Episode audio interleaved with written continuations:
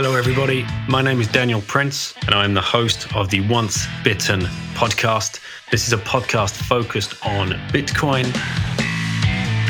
It's my mission to interview as many people as I can around the different aspects of Bitcoin and help people understand exactly what Bitcoin could mean for them and for their families and for their future.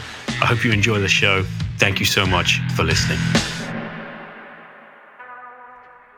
Hey guys, welcome to this edition of the Once Bitten podcast, and thank you as always for joining the show and supporting the show in whatever way that you do.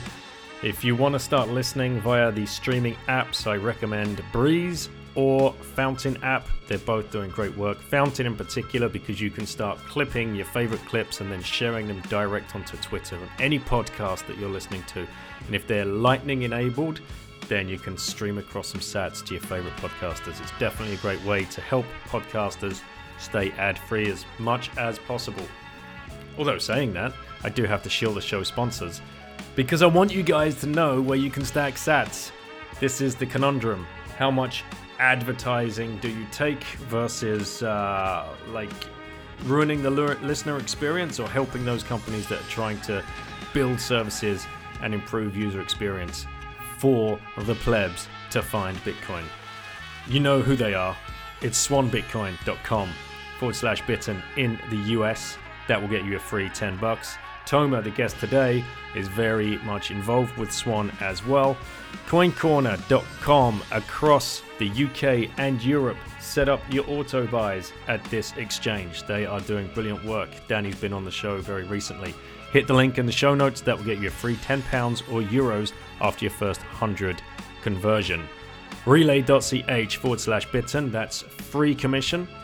You can start stacking across Europe using Relai. you can uh, stack out of euros and Swiss and into Bitcoin.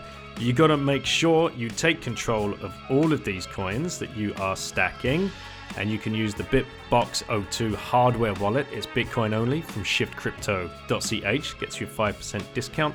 And if you're looking to stack a good amount, or you're peeling people that are looking to put on a larger amount, use Bitcoin Reserve forward slash ref forward slash bitten and those guys have you covered across Europe and out of the UK. And then, if you want to get to the conference, use the code BITTEN at checkout for 10% discount on all of your tickets. Here's Tomer. All right, Tomer, we're back together. It. We're back together. Good to see you. Yeah, it's great to see you too. And uh, Lauren is here, of course. Uh, Hi. Third time, hey, I think you you've met because you met him on Galileo when you did the read through. Mm-hmm for Galileo of your story. Mm-hmm. And then when he was on the Once Bitten podcast when we did that uh, episode with all the other kids. Yeah. So, what question do you have for Tommy? You got anything stored up? Uh, I got one thing, and if that has, if that isn't, if he hasn't done that, then mm-hmm. the other question won't get asked. I uh, think. Uh, okay. so, um, have you read the book to any other children? Uh, yes, I've I when I first decided that I wanted to read it to people, I did a public post on Twitter and said, "Who's got kids who wants to hear this?" And I ended up, I think, doing three sessions of reading it to people who followed me on Twitter. Sometime, maybe even four. There, there might have been one family where there was one family, I think, with six or seven children, and I and I tried to read it to all. It was a wonderful sampling because I got to read all different age groups, and I got to see the two-year-old lost their attention span quickly, and the four-year-old didn't manage, but the seven to the sixteen-year-olds were remained kind of interested. So I have read it to a few other children. Right, and um, what were their comment on it, except for the two-year-old? um, there, there was a lot of interest. I, I, um, the one question that I remember that was asked was, um, did Satoshi have to die for Bitcoin to succeed? And the, uh, and I, I wanted to point out, well, Satoshi didn't die. Whoever, whoever was the person behind Satoshi hung up the Satoshi costume, and so the character, the persona, went away uh, for forever, and that had to happen. Uh, but we don't know what happened to the real person. That's part of the beauty of of the story. And there were a lot of questions, you know, about a Bitcoin. About there, there were some people who were asking how much might a Bitcoin be worth. Um, so there were lots of questions. The first time I did the reading, uh, we actually went for an hour of uh, the, the children asking a large variety of questions. But that, that first question is the one that most uh, impact that has seared itself into my memory. What do you think about Satoshi? Because you've been listening to me talk about it for a long time. You've heard Tomer's story. You've read the other books that have turned up in the house. Do you have any ideas? The kids' books. The kids' books, yeah, Yeah. but they talk about Satoshi. Do you think Satoshi listens to the Once Bitten podcast? I guess we'll never know. No, we won't. That's the That's beauty very of it. Wise. We will That's never very know. wise. Probably. Yeah. I mean, he wants to listen to his creation. The, the, the people he likes his creation. Yeah. Imagine if he's sitting out there now just watching all of this like happen in front of his eyes and people like Tomer come out and make films about it and uh, write books think- about it. I think Satoshi would be very happy right now, crying nearly. Well, I, I certainly hope uh, he's out there enjoying the fruits of his labor uh, and, and the goodness that he created in this world. I have a lot more stories to tell about Satoshi uh, in time. But Mm. the, the story that I shared with you was, was the story that is available to everybody to know without, uh, without much interpretation, but prepared for audiences of all ages. yeah, Sophia started on the drawing. That's right. Yeah, I, I messaged Tomer about this just yesterday or the day before. Day before it must have been. Uh, and um, yeah, Sophia, who was part of that call, that that, that read through, she she's 14, And and she uh, likes to draw. She's really good at drawing people. yeah, she loves to draw, and she's been learning how to do it all self-taught on uh, you know by following YouTube videos and just messing around and and- TikTok too. and TikTok? TikTok. Okay. And messing around and trying to find her kind of style and the kind of things that, that she likes to draw. And she's taken on the challenge of drawing people, which is obviously very difficult, but she's getting very, very good at it. And I can't remember how we got chatting about it the other night, um, but your book came up, and I said, well, it's still. Uh, it hasn't been published, and uh, Tomer would love to see some illustrations, I'm sure. And off she went and produced something. And I sent you the mock-up drawings that uh, Yeah, that she yeah. started. Uh, so I hope the interest holds and, and it becomes something. Um, you know, the the self-directed way is to kind of uh, let that kind of unfold and, and get in the way where you need to. Like, does she need coloring pencils now? And uh, how do we take this the next the next step and let it all unfold? But uh, Yeah. yeah, thanks for sending across the text so she could work from that. That was that was amazing. That was great, and and the request for her to do that encouraged me to write that very short preface in in front of it that was that I felt was the missing piece at least. I I may feel it.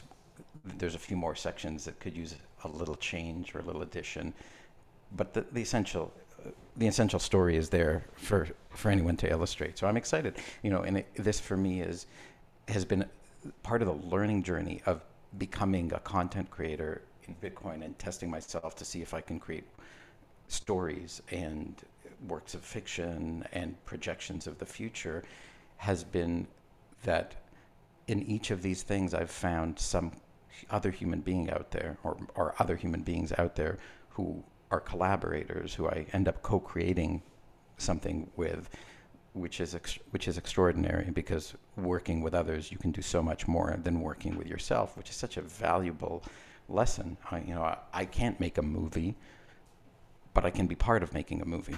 I can I can author something. I can't draw a book but I can be part of a book that contains illustrations.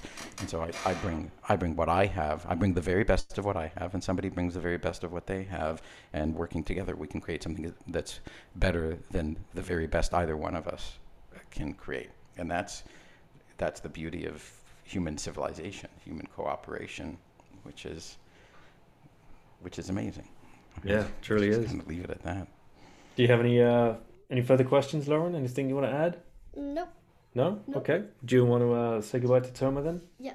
Uh, Okay. Yeah, yeah. Well, you can you can remind Sophia that if she wants to come down later, that uh, she's welcome to come in and say hi hmm because uh, she's in at the moment she's in a, uh, a Spanish lesson Mhm. on her Zoom, so don't interrupt too much, but you Mm, can no, no, you can remind her. yeah, yeah. Okay. Okay, All yeah. Right. Bye bye. Bye. It was nice to see you again. Thrice Yeah. bitten now.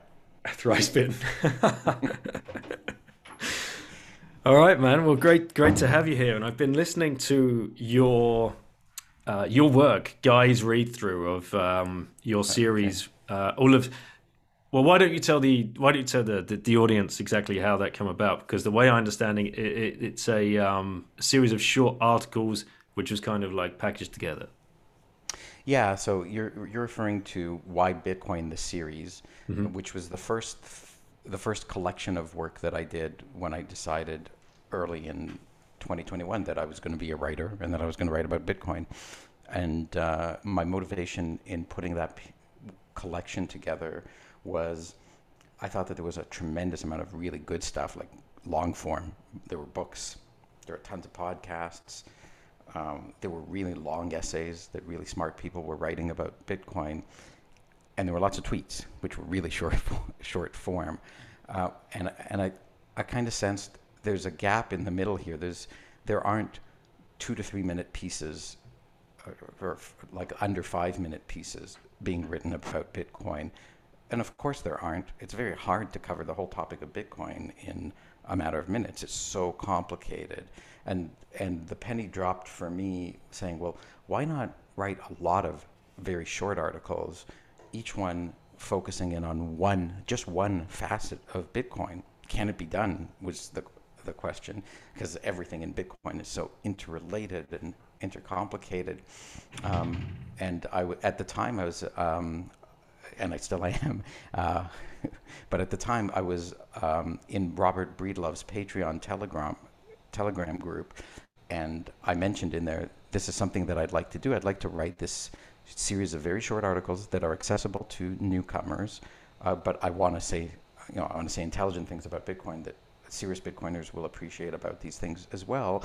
And I and my gimmick is going to be each article will will have the word why in the title, like so, like why Bitcoin why you should choose Bitcoin, or why you should do this with Bitcoin, or why you should do, or why Bitcoin uses energy, uh, all, all, these kinds of things. And uh, I think there were maybe like hundred people in that group, and only only twenty or thirty who were really actually active. Uh, but there was a lot of enthusiasm, and they started like some people gave me like here's 20 story suggestions, and others gave me one or two. But within a day, I had this Google Doc that had like 130 titles, many of which came from the group, and some of which came from from me. And I and I said, okay, well, I'm, I'm going to start writing this series and uh, I've, I've, told on other podcasts a little bit about this story, but uh, it, I found it hard to get going at first. Not, I had a very good skill at writing concisely. That, that's part of what motivated me to, to choose to do fill this niche because I thought I could actually uh, fill it.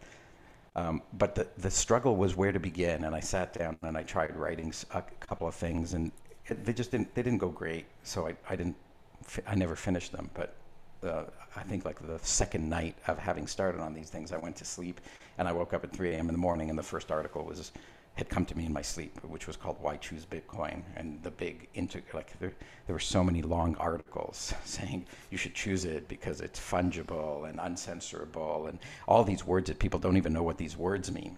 Um, so you should choose it for all these reasons. And it was and they're long and and I just had this come to me that well, the reason you should choose it is because it asks you to choose it. It doesn't force you to choose it. Fiat money, you're forced to choose without any explanation. The government says, don't ask questions. This is money. Use it or else. Right? And, and with, with gold, gold doesn't ask you to choose it. It's been chosen by some people, but gold can't keep getting better. Bitcoin needs to earn your choice and it needs to keep getting better and and it needs to not just your choice, but it becomes valuable when it earns everybody's choice. And so it has to get good enough to be chosen by every single person in the world or the overwhelming majority of people in the world. And what a great reason to choose that is because what an po- amazing positive feedback loop that generates. And I managed to write an article that tightly and concisely put that together.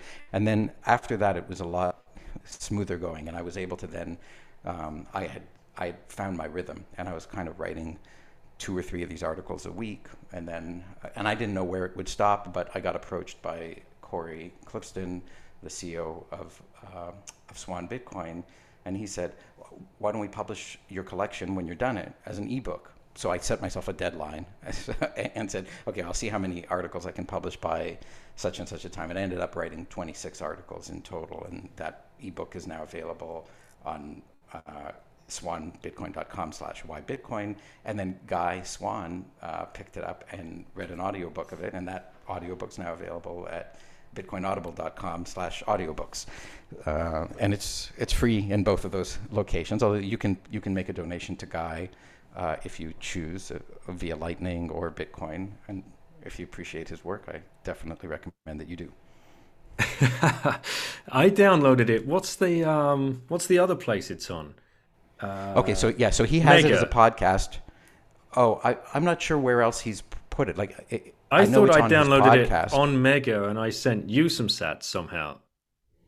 Uh, you know, if you sent sats, um, they they certainly wouldn't have come to me because I I'm not I haven't published where you can send me sats.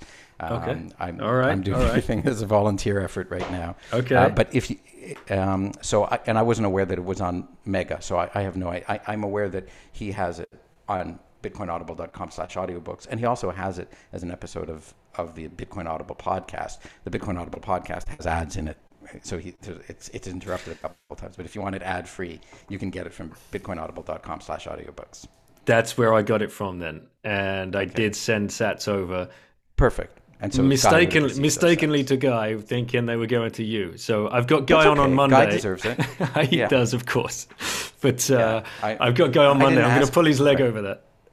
okay, I, listen. I, I got, Guy is so talented, and I'm so honored.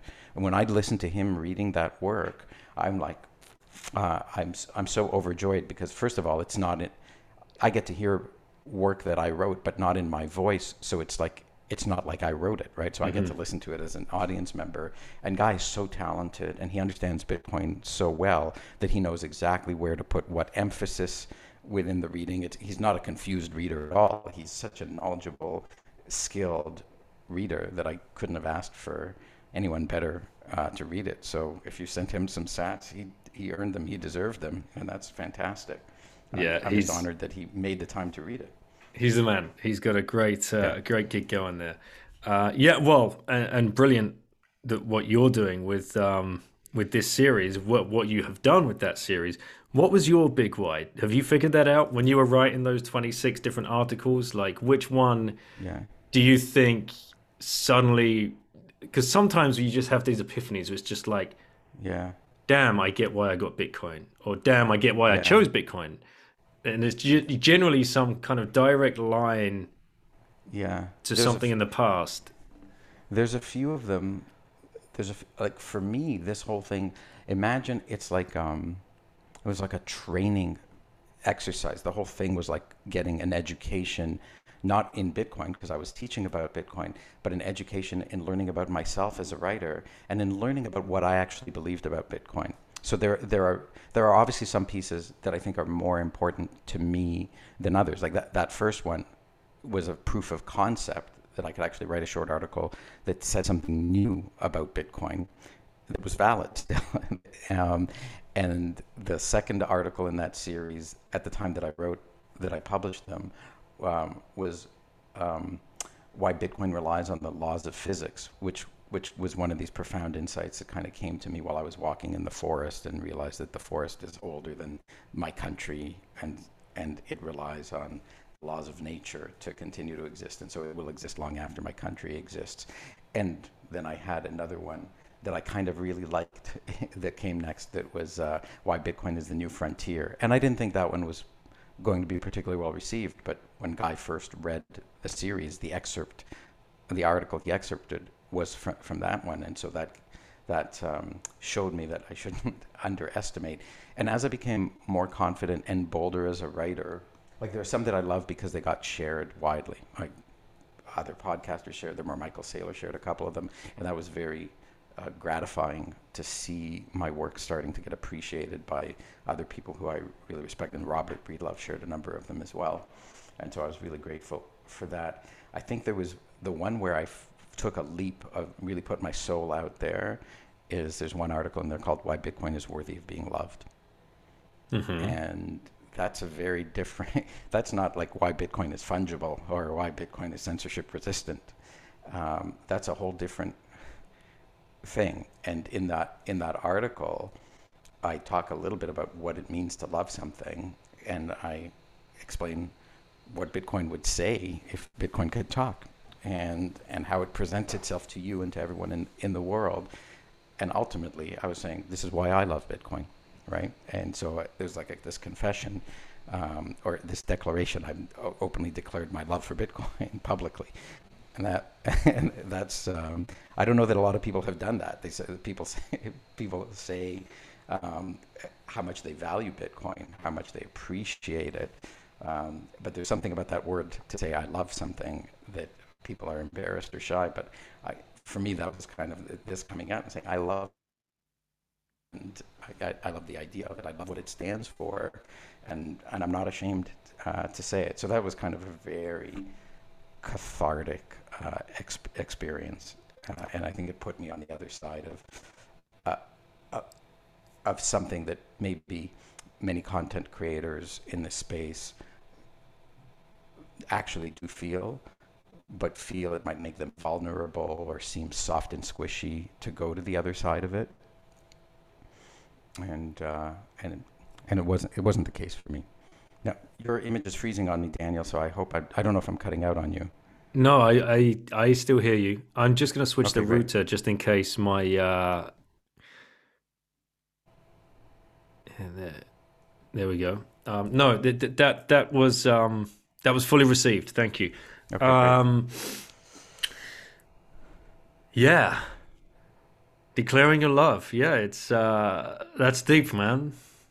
Yeah, and, I, I, like I, th- I think it was it was transformative uh, in, Right. a, sen- in a sense in, in my spirit and in what I could then write because after why Bitcoin, I started writing all kinds of other things. I started to write about Bitcoiners, right? like this. So the second series that I published uh, is called "Who Are the Bitcoiners," and it's also on my Medium, and it consists of about five or six articles. Uh, one is called "Bitcoiners Are Not Toxic; They Have Integrity," and it speaks to how, you know, it speaks to the accusations Bitcoiners have faced about being toxic and driving people away, and it and very much focuses around the incident in, in 2021 with Elon Musk, who, having bought a lot of Bitcoin, then started talking about Dogecoin a great deal, and ultimately uh, threatened at one point in time to sell all his Bitcoin and go all in on Dogecoin, and and Bitcoiners said, "Go." Right? They, they said more than just go. They, they had two other words. One begins with an F and one begins with a Y after the word go. And and, and uh, but Bitcoin but Bitcoiners didn't get on their knees and beg the richest man in the world to stay in Bitcoin to keep the price up. They said, if you're not in for the right reasons, we don't need you. Uh, Bitcoin doesn't need you. We're not prepared to compromise Bitcoin's integrity. And I also wrote a, another article in there, which was now starting to get into this very um, not a, to continue to point out that Bitcoiners aren't in this to get financially rich. It was called um, "Rich or Poor." Bitcoiners have what money can't buy, and it really talked about the things that money can't buy and how the process, th- things like intelligence, integrity, friendship, love. uh, so yeah, so I, I brought up uh, that point of love again. I said those are things that you just can't buy with money. You can't put a bunch of money down and become smart, and you can't put a bunch of money down and get a friend or or someone who loves you. And then I, in the article, I talk about well, what is the process of becoming a Bitcoiner? And this is a short article, so I encourage people to read it. It's only like a five or seven minute read. Um, and th- this process of researching what is money and what is right and what is good and what's the history of all of this stuff and what is integ- all of these things when you go through the process make you smart smarter. They make you have integrity. They make they introduce you to people who share those things that you value who can be your friends and you know and people who you can love. And so whether you have a lot of bitcoin or not at the end of this process you have obtained those things that money can't buy. And i thought that was kind of a, a, something really uh, unique as an insight that we no one had really put their finger on before. And then i wrote one um, at a time I, I think i wrote this in response to like you know, robert breedlove had a little incident where people questioned his conviction and his and his morality. And people were saying you know what? This is why you shouldn't have any heroes in bitcoin. And so i ended up writing response, which wasn't in defense of Robert, it was in defense of heroes in Bitcoin, and it was called Don't Tell Me There Are No Heroes in Bitcoin. And I went through the whole history of Bitcoin, pointing out how many heroes. And of course, I ended with the greatest hero of all in Bitcoin, Satoshi, um, whose actions are uh, like those of a superhero, if you if you if you really analyze it. And there's a couple of other stories in that um, in that. But I, I think uh, to your question, this having having declared that Bitcoin exists in the realm that contains love in it as well, I was able to show love for my fellow Bitcoiner and explain, and not just show it, right? Love for your fellow Bitcoiner exists among Bitcoiners, right? Like, admit it. You love me and I love you, right? You don't have to admit it, but I know it's true because we are in something amazing together. And so I was able to kind of shine a light on some of these things that uh, that Bitcoiners are experiencing. And then I had all, and then I just felt I had license to do the third series, which is uh, like not not tightly connected articles, but it's all these deep takes on Bitcoin and includes articles like why some people think Bitcoin is alien technology and what's the, at the very essence of Bitcoin and how Bitcoin's like a brain. And there's just a whole a whole collection of sh- both short and long articles in there that are the things I really want to say about Bitcoin that I don't think other people have said. Um, and so and so that's been my writing journey. I don't know if that's even the question that you asked. Well, I, I want to pull on this this love thing again. So, like, instead yeah. of I, am thinking of you instead of like being a Bitcoin toxic mass maximalist, you're a Bitcoin yeah. love maximalist, yeah. and that yeah. that's the way that you see even the toxicity. You see that as a form of love. Yeah, the to- the to- well, the, to me, the toxicity, it, uh, like I can present it in several ways, and I think it's a terrible word. And even in the article where I say Bitcoiners are not toxic, I say, for the for the purpose of ar- of the argument, let's let's talk about what the toxicity is in a correct context, which is, I say, it's principles-based toxicity. It's like there are certain principles that Bitcoiners are not prepared to see violated, and if you attempt to violate them, Bitcoiners will reject you right? Um, we will not compromise our integrity at the end of the day. All, and another way to say it is we will die on this hill, right? I will die on this hill. And I, I, I do definitely cite that in, in that article. So there's, there's colloquialisms that we have for certain things, and then there's the formal way of expressing them, and it's, it's we will not compromise our integrity, which is what gets labeled as toxicity. It's like, oh, you're not nice, right? Like this guy, this guy's just saying speed up the blocks and do a hard fork and let him be in charge. Why can't you why can't you be nice to him? And so we're not being not nice. We're often saying, like, we have something that works and we're not prepared to compromise the integrity of it. And I, I give this analogy to a bridge in that article. And I, I haven't gotten to this part of the fiat standard yet, but I think, I think it's upcoming in it from what I've heard is that Saifedean also uses the metaphor of a bridge at some point for comparing uh, fiat to, um, to Bitcoin in its in its engineering and its architecture. So I'm, I'm looking forward to getting to that part of his book, but I haven't, I haven't gotten there yet. Although as far as I've gotten in Saifedean's new book, it's outstanding. It's absolutely superb, and it's so well written and so well edited. So highly recommended uh, to everyone. Yeah, it's excellent. All right, okay. So I want to ask you then about one of the chapters uh, that Guy was reading through, and it was chapter twenty-three. Um, and I think if I've got it right, why we need Bitcoin, if I remember the exact yeah. uh, title. And yeah. you start within like one of the first sentences, maybe, or, or second sentence at the very least. You say something along the lines of, You are magnificent. You yeah, are that's the opening sentence. Right. You are okay. once in the universe event. You are once in the history of the universe event. Yeah. And then you unravel that to try and make people understand that you know this is a one shot deal like you and yeah. what are you here for yeah. and then you tie that into bitcoin in in a in a nice way so i'd like to you know like being your true self basically and how bitcoin yeah. can um right uh, affect that change uh, so first of all i'd love to i'd love to get your thoughts on that and then we're going to mm-hmm. rewind back to our fiat selves and just see if we can connect a few of these dots. Sure, sure. Uh, you know, I, it's um, it's another one of these in, interesting articles like the very first one, like why you should choose Bitcoin. This one says why you need Bitcoin, and it points out that you're you're unique.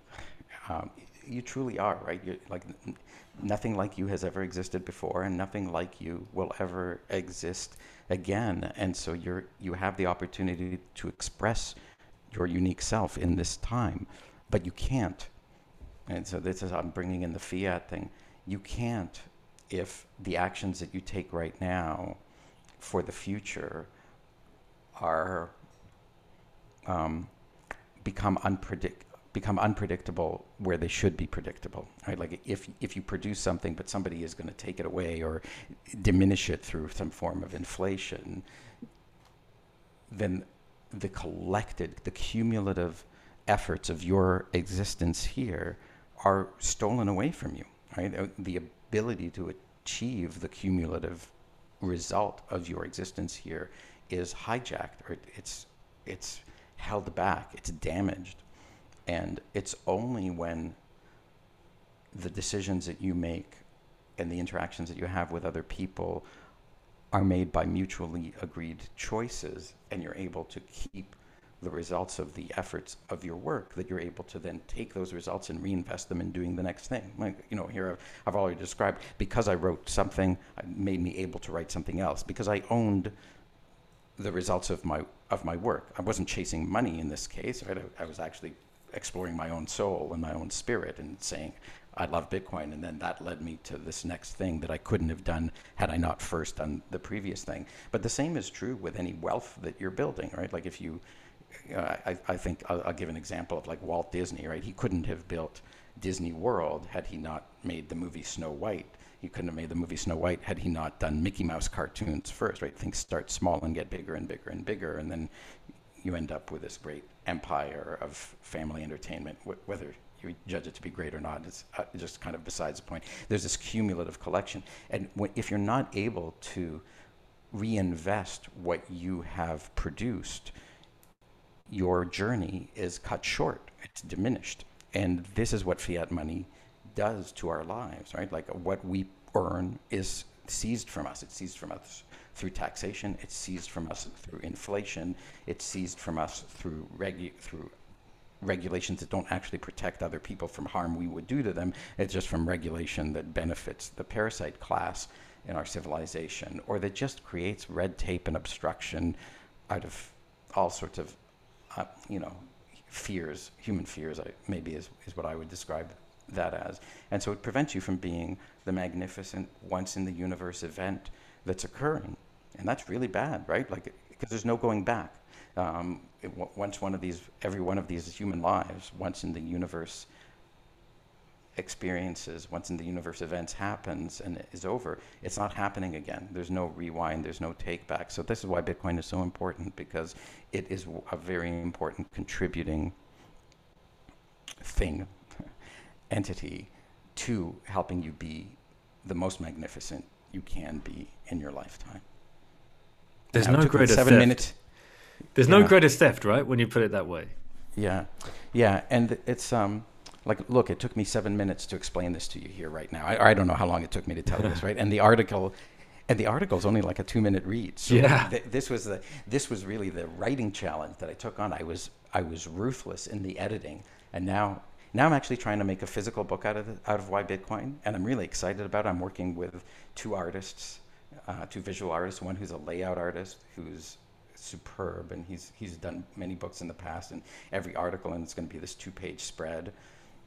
And uh, the Bitcoin artist Chief Monkey has actually created a physical sc- sculpture inspired by the works of the book that he'll auction off at the time that we release the book, but that various shots and various angles of this sculpture along with other photographs, populate this book. And and the type size is large, and it's meant to be like a coffee table or washroom uh, book, so that anyone who has like five minutes can pick up the book and open to any page and read any article.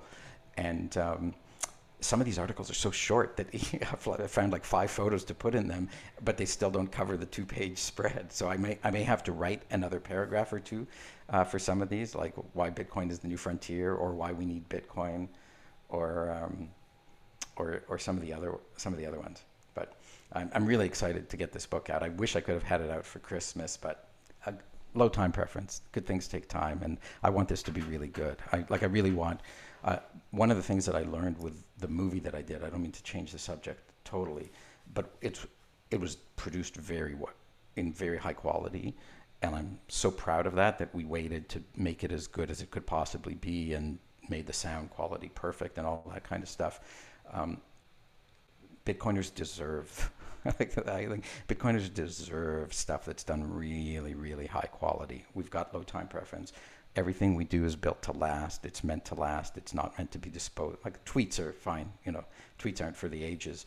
Uh, but if I'm creating a, a physical book or or a film, it I should do everything I can with it, and we should all do everything we can for it to stand the test of time because that's one of the values we hold is uh, make things built to last, right? Bitcoin is built to last for a billion years. I point that out in one of my articles, in the one about why people wonder if Bitcoin is alien technology. Because what do human beings make that's built to last for a billion years? Nothing, right? Like maybe in previous civilizations, we built stuff to last for as long as we could, like the Colosseum, right? It's still standing a couple of thousand years later. Uh, but this thing is, you can analyze the engineering in it and you can say, oh, this, this thing can just operate on its own for billions of years and serve trillions of human beings without without uh, so much as breaking a sweat. And we're here to see it unfold on yeah, our watch. Yeah, that's right. It's, Which it's quite amazing. Blows my mind every time. Yeah, yeah. It, it, it, truly is. Yeah, like when you think of all the times in history you could have lived, you could have lived in ancient Greece, you could have lived through you could have lived in messianic times, you could have lived through the birth of the Renaissance or the Age of Reason, which were all amazing times, I think, to probably be alive and experience what's going on. But, you know, we didn't draw the short straw here either. Like, this is pretty amazing to watch happening. Truly is. All right. Well, I want to, I, I want to keep pulling on this thread about like, yeah. you are unique, you are magnificent. Yeah. And, yeah the, the the big thing that hit for me was like the, the realization that you seemed to come to when I was listening to Guy read your work. It's like, huh, um, you've you've found your place. Like you know, imagine mm-hmm. you being truly you. Yeah, and that's what Bitcoin has afforded so many people to become uh, just by virtue of you know getting to know it, understanding it, interacting with yeah. it, uh, putting your life savings into it, or not even your life savings, or some savings, which then develop into your life savings and, and change your brain and rewire the way you think. Uh, it's freed yeah. so many of us from a fiat life. But if you rewind back to like old Tomer, uh, yeah. we'll, we'll, we'll, just get a, a little kind of uh, yeah, what, what's the word I'm looking for? Glimpse at what that looked like for you. So when you were let, us take it from the point of perhaps you were leaving school or you know yeah. finishing your studies university what was the mindset you know what what was the the blind panic that you found yourself in? How was i going to make a living? And yeah i think i think that's a you know it, it's it was in a sense i know that i have something special inside of me and i believe that everybody feels that. And um, and am I going to get the opportunity to ever discover that? Because I got to make a living. I got to get a job. I got to work for someone else. I got to do what they want, not, not not what I want. I don't even know what I want. All right. I think you know. I want. I want to. I want to fall in love. I want to have a house. I want to be able to enjoy good food. Maybe I want. Maybe I don't want children. You know. In, in my case, I actually, you know, went back and forth on that, but I, at the end, really wanted to have children. Um, we can talk a little bit about that if it ever comes up. But um, it, there, there was always I'm working for like I believed that I needed to get a job working for somebody else, and I didn't believe in myself that I could work for myself. I just didn't have that entrepreneurial belief. I I really uh, didn't believe in myself in that sense, and um, and a couple of times I tried it. The, you know, I thought that the lesson I learned was, see, you can't you can't do something entirely on your own. You need the shelter and the safety of a big company and, and a career within that. And so there was always the fear of might I, you know, if I truly express myself, might I get fired? Um, I, uh, the number of days that I spent in fear, thinking, "Oh, geez, I did, I did what was truly me." Maybe that's not going to be, uh, that's not going to be liked. That's not you know, maybe I'm going to get in trouble for that. And many times I did get in trouble for it, but not necessarily fi- fired. And so that anxiety carried with me my whole life, and it ended up climaxing and in me having built a very meaningful career and resigning and walking away from it because I just couldn't take it anymore.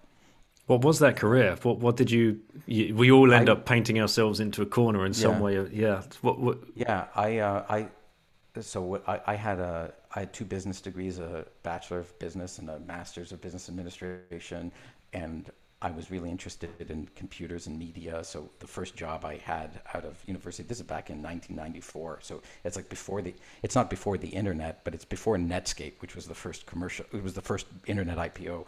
Um, and so it was, with the internet was really young. And, and so I got into this startup company. Startups weren't really all that common. Then we were going to make a magazine on a CD-ROM because CD-ROM was multimedia. And, but then the internet came around and I realized it wasn't going to be much. I ended up getting a job for the largest, at the largest newspaper in the country, the Toronto Star. I'm Canadian, live in Toronto. Mm-hmm. And, uh, and they, and I had used the internet and I had a business degree and they were launching their website. So they hired me to get involved in launching their website. Um, and I was actually working within the adverti- advertising department, advertising being something that they sold, right? I, I learned on my first day on the job at the newspaper that they made their money off of selling advertising, not off of people paying for the content. It was kind of one of these giant eye-opening revelations about how media actually works. And I spent 17 years at that company, rising through the ranks. I ran corporate development for the parent company at one point, which was essentially strategy and investment.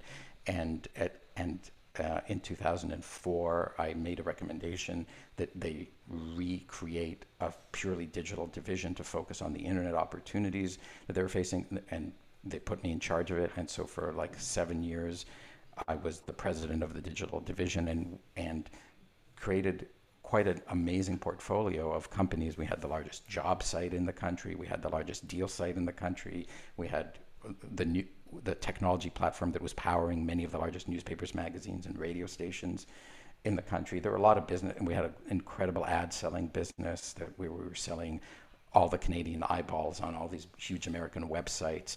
It was really a real joy. But the company back home at its heart was still a newspaper company not a digital company, and the tensions between the digital vision. You know, you could see it as like the tensions between Bitcoin and fiat, right? The tensions between the old world and the disruptive world were just too great. And uh, and as the CEOs at the head office changed and became more hostile towards a di- building a digital future and trying to take it apart and somehow reinsert it back into the print world, it was just too stressful. Like I, I loved the businesses I created. I loved the people I work with, and I, I couldn't bear to see what was going on there anymore. It was driving me to drink, and eventually, and I was having heart palpitations from the stress of seeing what was going on. So I just, I quit.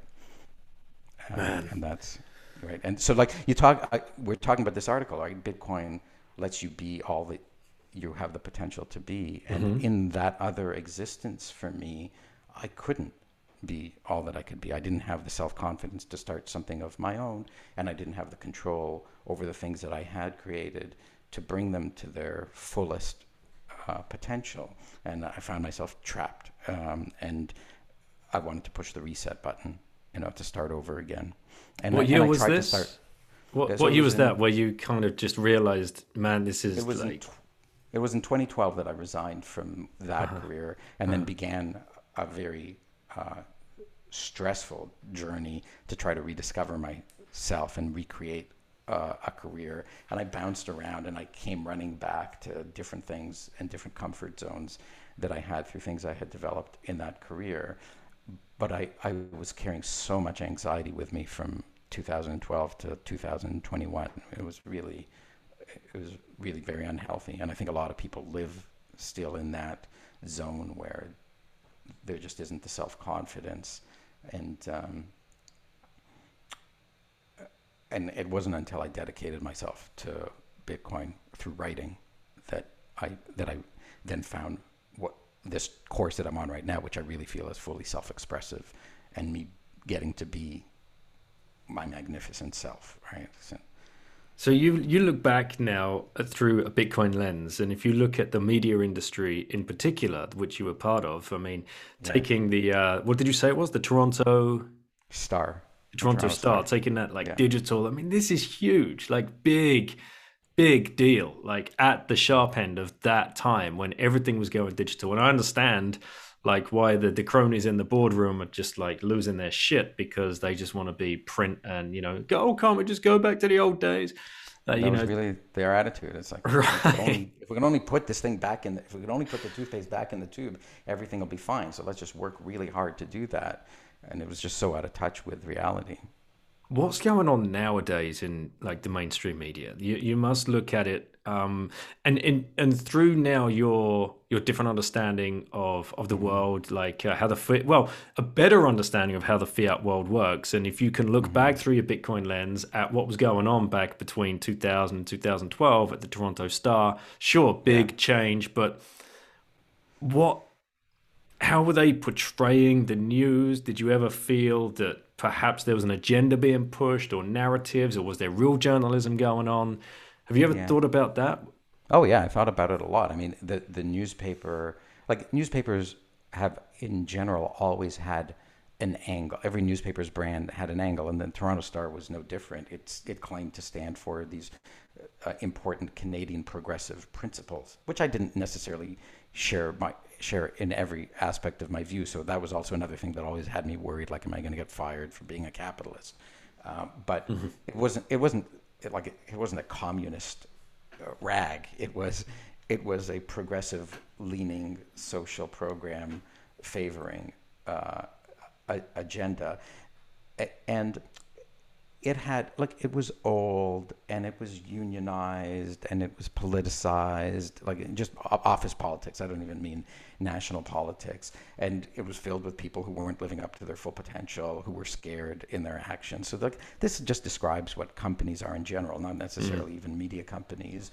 Um, but it was big and so it was complicated. And there was you know competition between different departments who had different views and said different things about what they thought um, should happen in the company. But in the early days, when I went and joined it, when the internet was still small and there was no Google, like Google didn't exist until, really until 2001 was I think the first time anyone heard of Google, and I joined in 1994.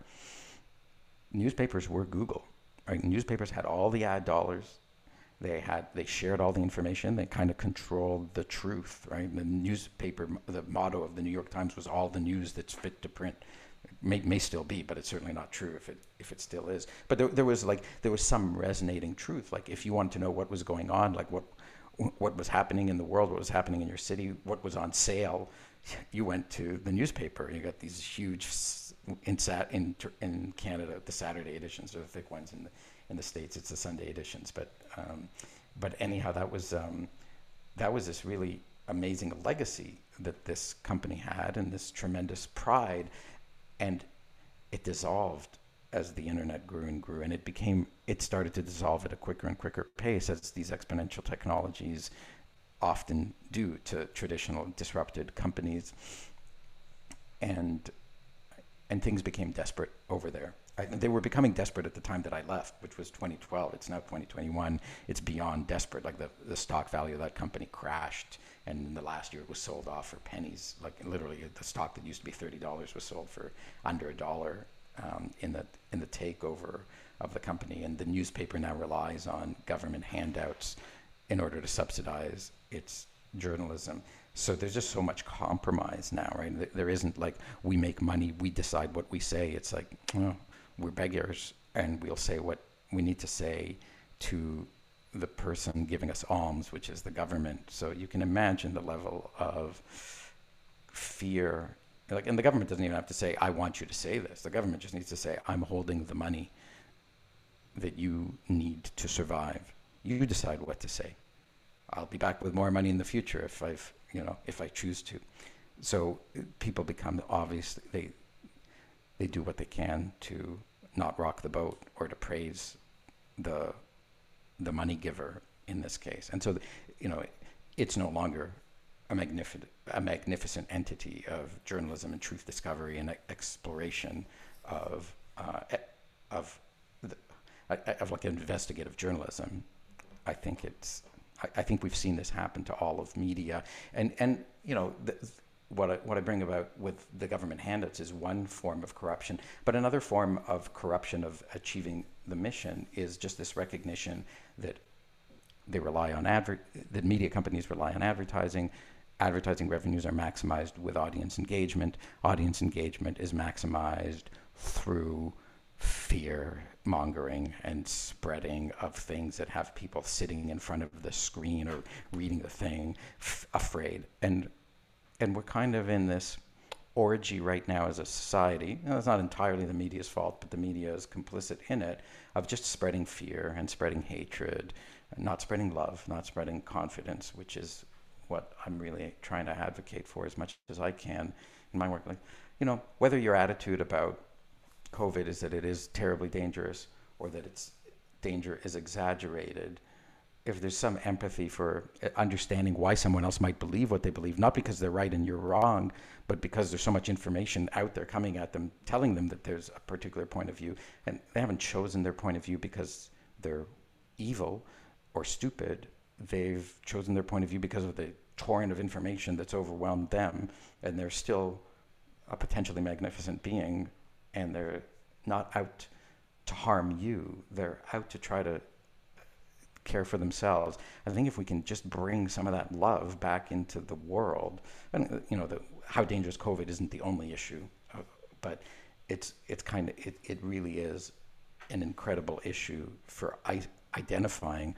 Look at how polarized we're becoming over things that we don't really need to hate each other over. And if we can step down, tone down the hatred a little bit and tone down the emotions a little bit and take a deep breath and just say, you know, like inside, I'm going to slightly pivot here. Sorry for not finishing a sentence, but like I've seen it inside so many households, my own included, where there's disagreement about one of these issues.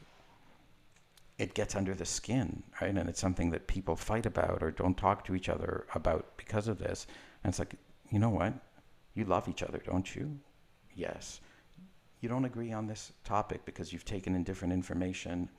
That's not a reason to not love each other anymore, right? That is um, that's a reason to be patient and understanding, and for both of you who are in disagreement within the family to be able to spend time setting us not focused on this issue, but focused on something that you do love each other over and are in agreement about. It's a wise teacher once said to me, there's what you are aware of, and there's what you choose to focus on. And I'm aware of many things, but there's what I choose to focus on. If I choose to focus on the thing that I disagree with somebody about, we're going to be in an argument the whole time. And if I choose to focus on something that we both love about each other, and like, you know, whether someone thinks COVID is dangerous or whether they think it's not terribly dangerous, we're safe in our house right now. We can spend our time loving each other, or we can spend our time fighting over whether it's dangerous or not uh, you know, and I, I, so I think, you know, it's really important to direct your focus to that which, if I go back to the question you asked to try to bring it back home, to that which makes you the most magnificent self that you can be in this world and to enjoy life. Like, uh, when I say magnificent self, I don't mean work yourself to death, achieve, like, enjoy the life that you've got. Uh, part of your magnificence here is you, how much joy you took in experiencing life. So ex- experience as much healthy joy as you possibly can by shifting your focus to what is in your power to shift your focus to.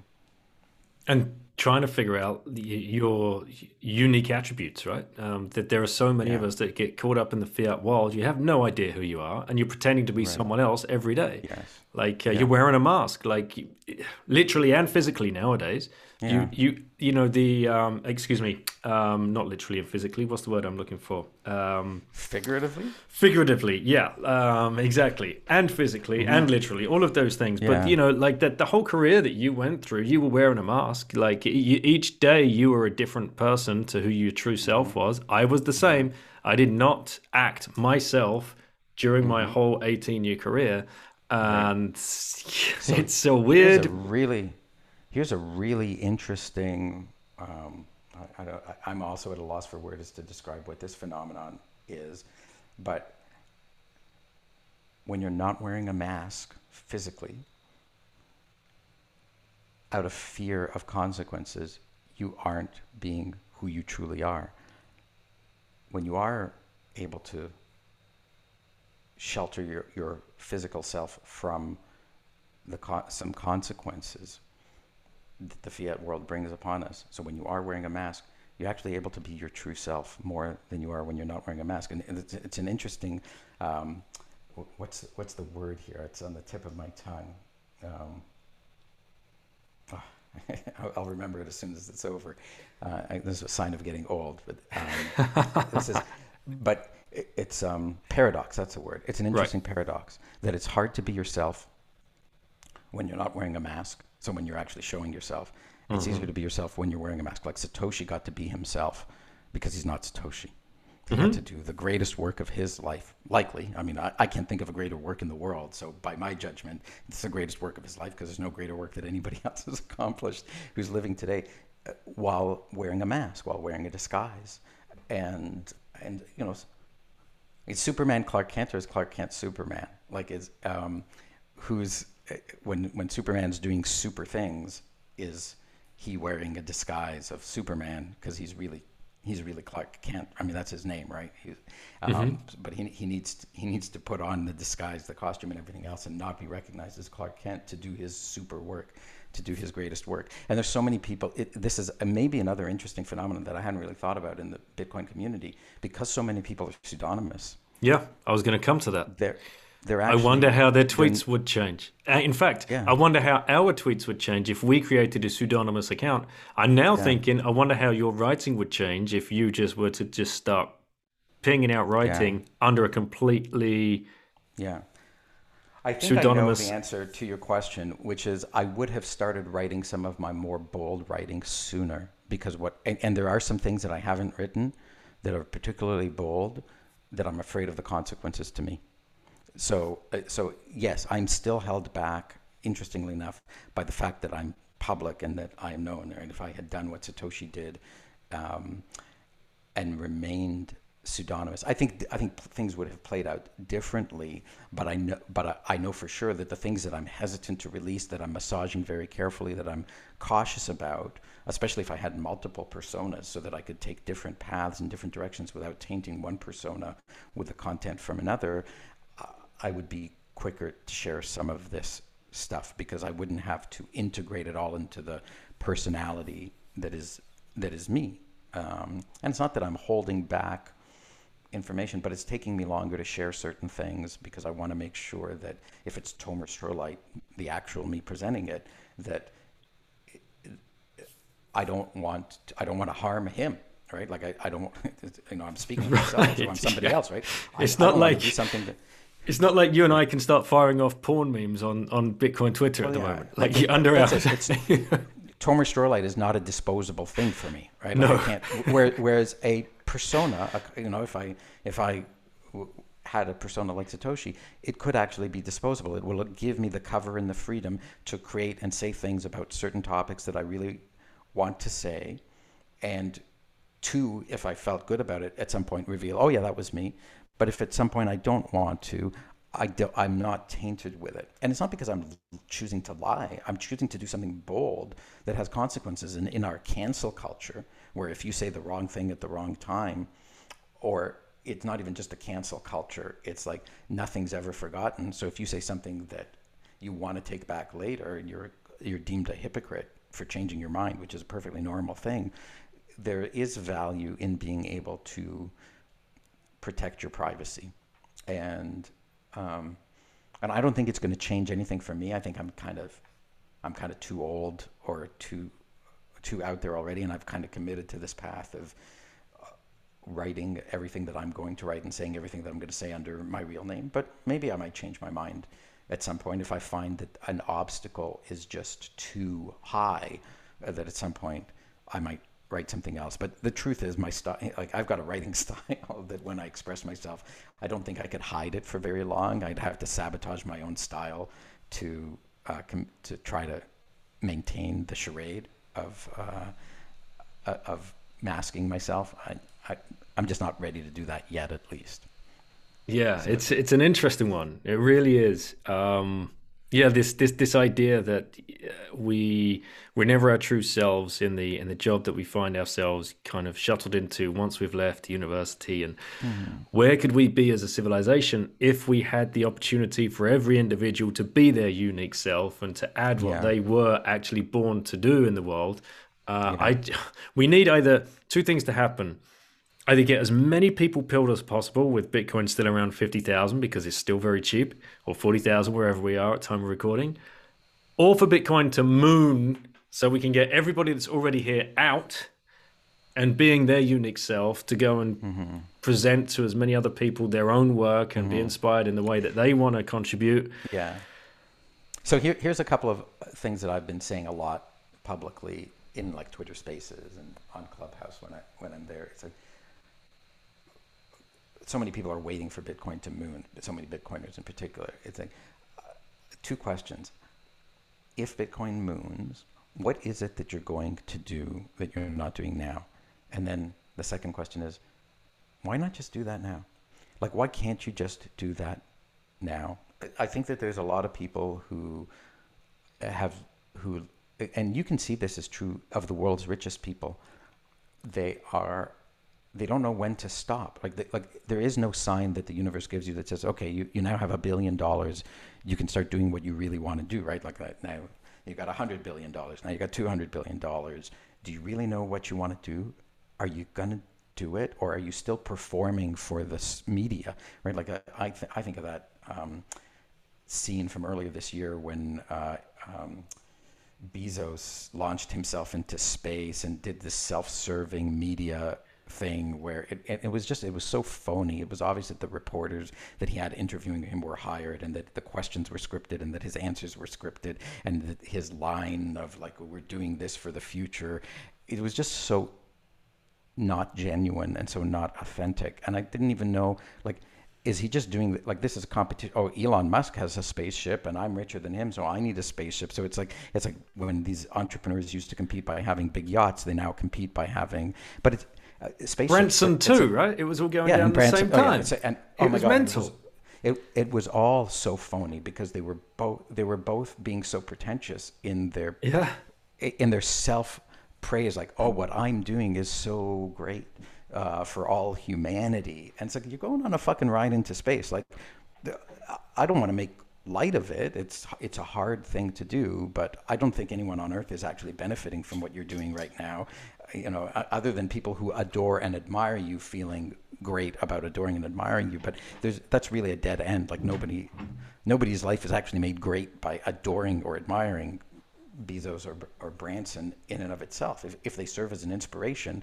that's one thing. But just to, you know, to create this phone, to say the reason people admire me is because is because I put on a spectacle and I hired reporters to interview me and make me seem great. That's not respect. Like I, I respect Satoshi not because he hired a PR firm to say how great Satoshi is, because his work spoke for it speaks for itself.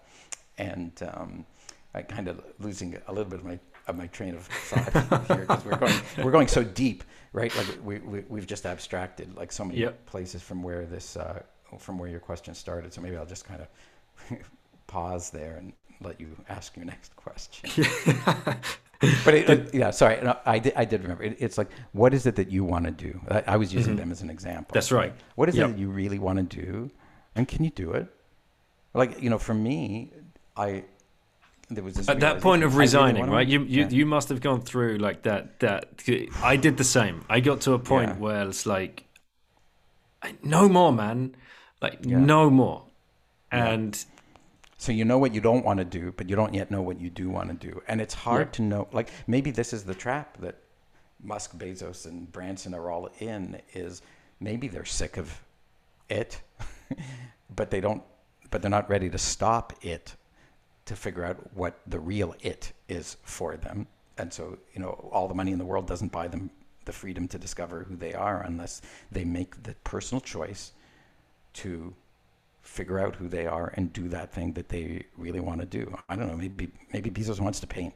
Maybe Branson wants to be the best MMA fighter in the world. Like who? Like I have no idea what they want to do. But what I'm speculating is maybe they don't either. and it's not until you take you stop and breathe and and take some time for yourself that you can figure it out. Because between the time that I quit my job and the time that I found what I wanted to do, there was like eight years of self exploration and turmoil, and it wasn't necessarily easy. And I know that, so when I say that, I'm sure there's audience members who are listening who are like, well, that sounds way too scary. And I've had people mm-hmm. tell me that. They've said, tell me about your journey. And I've told them, and they said, like, I just don't have, I, like, I'm inspired by your story, but not inspired enough to do it my, for myself. I'm inspired to know that somebody did it, and that provides me happiness. Um, and so, I, you know, I just I like hearing your story over and over again, but I haven't found the courage yet myself, and I don't think I'm gonna find it ever myself to do the, to do this thing. And uh, I can just sympathize and empathize with the state of fear that someone saying that to me is in.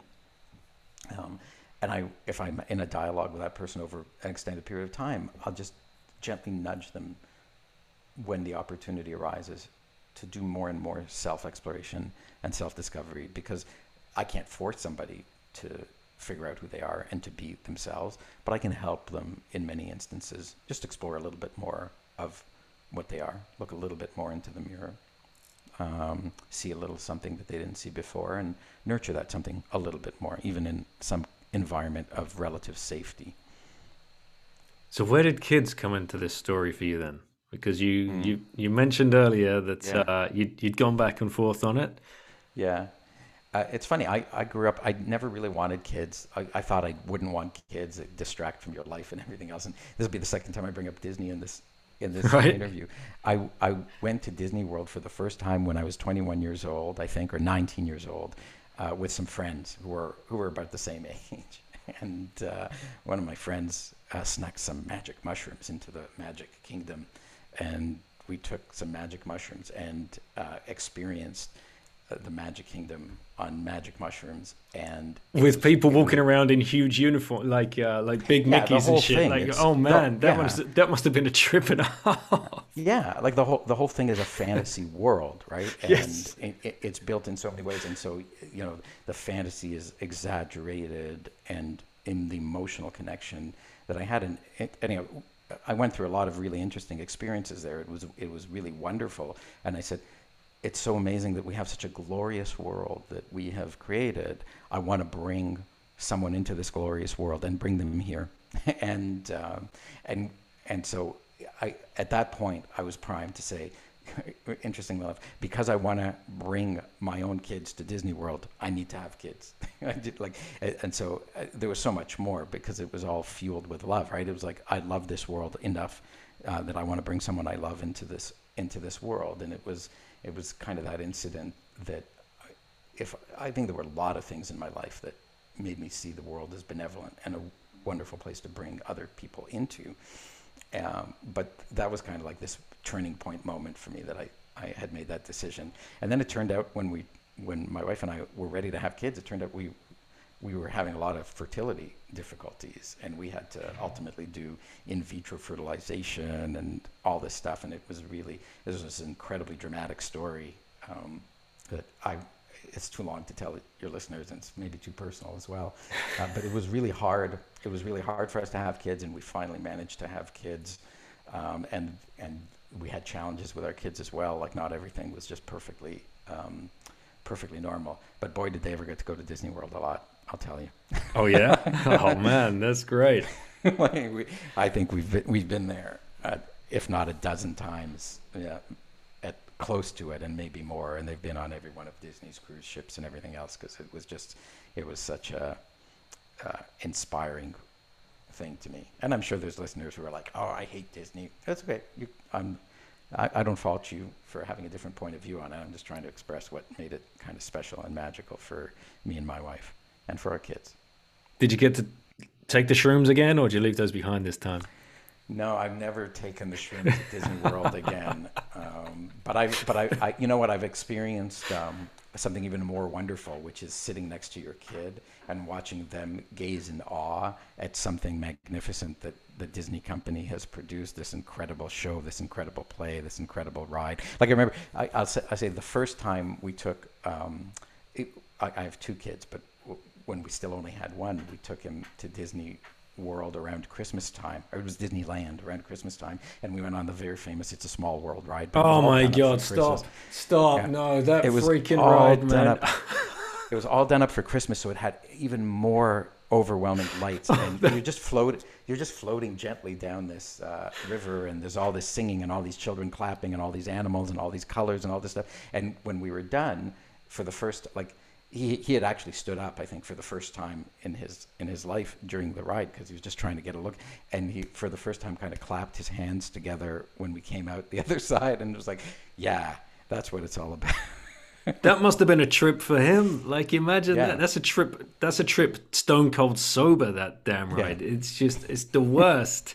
Right, though, there's so much. There's so much of this sensory Yeah. overstimulation in a sense. Yeah, it's complete. Where Where does the your Give me name? Just a second here. My headphones just kicked out for a second. Yep. Sure. Let me reconnect them. Unreliable Bluetooth. Okay, I'm back.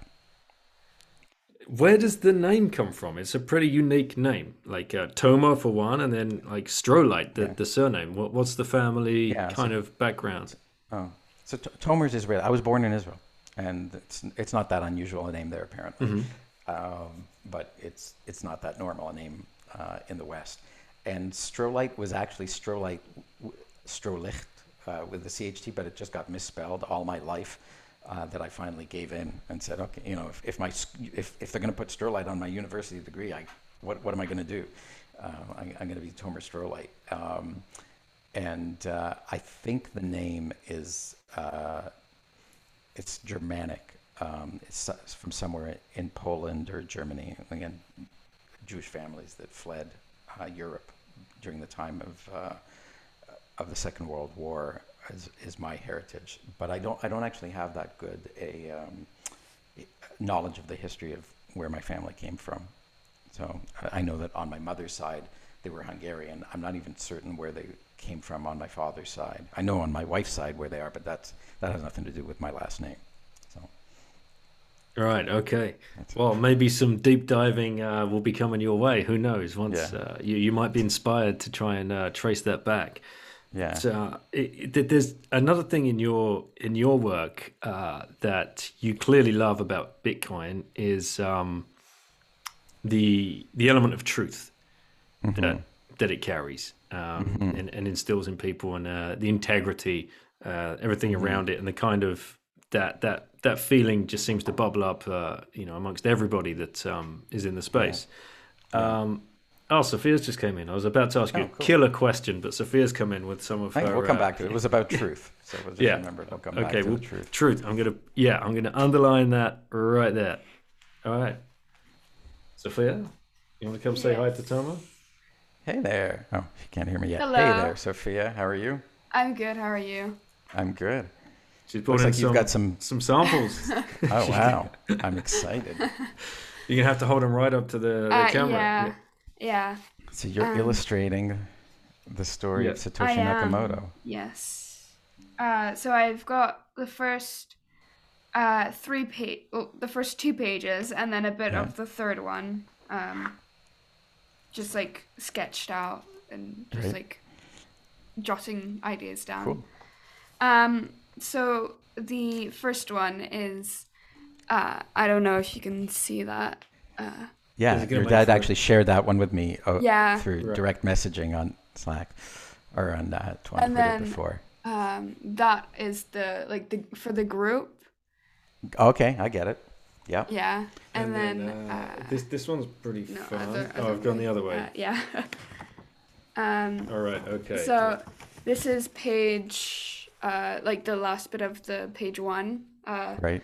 the This is the alien spider robot. Spider robot. Yeah. I love it. I love it.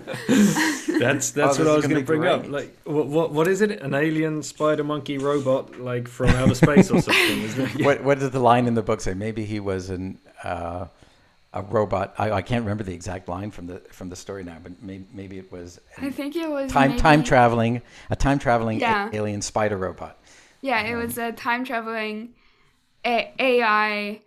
No, You're a time traveling alien AI spider robot. You got your, you got your work cut out with that. you need an imagination to draw this thing. And then, That's cool. um, yeah, this is the start of the second page um, at the bottom.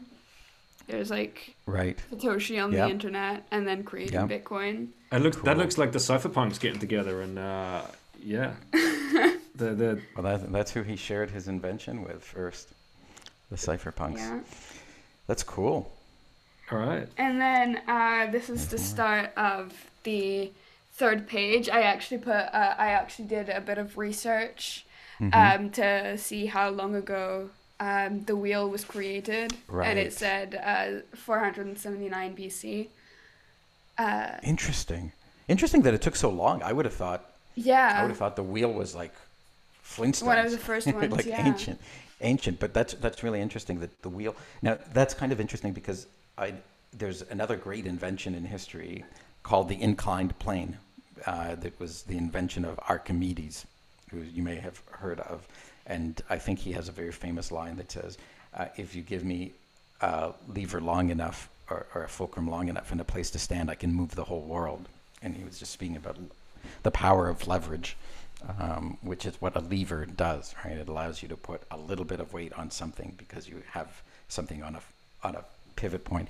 And what a wheel is is just an inclined plane that incline that continues its inclination until it recirculates around itself, so it can move heavy, heavy weights forever and ever and ever in a recursive. It's the recursive inclined plane for the computer programmers listening out there, and so it's an it's this incredible invention as well who, which in the story I point out, I'm just trying to entertain listeners here a little bit, which in the story I point out is another invention that nobody knows who created it, and that that's the connection to Satoshi. And note below, listeners, not even Archimedes would have used leverage with a Bitcoin position. So just do your DCA, Right. use Tomer's Swan account affiliate link, and uh, yeah, just set up a, a weekly buy. Um, This is cool, like 479 BC. So look, you, Tomer's writing has inspired you to go and figure out when Right. the wheel was invented. So does Yeah, it it turn out that we actually know who invented the wheel? Uh, and is that No. Okay. Yeah, Mr. Wheel. Well, 'Cause I, I said in the book that we don't know who invented the wheel. It would, I'd have to rewrite the whole book if it turns out we know who who it was invented. yeah, no, I didn't say. But um, it said that the wheel was created about 200, and, no, 2,500 years ago Right. in China. Interesting. Fun fact. That's very interesting. In China. And who said the Chinese can't innovate then? Yeah, exactly. Exactly. I wonder if the government wrecked them all and uh, then just went back to the Stone Ages as the rest of the Western world adopted the technology. Yeah.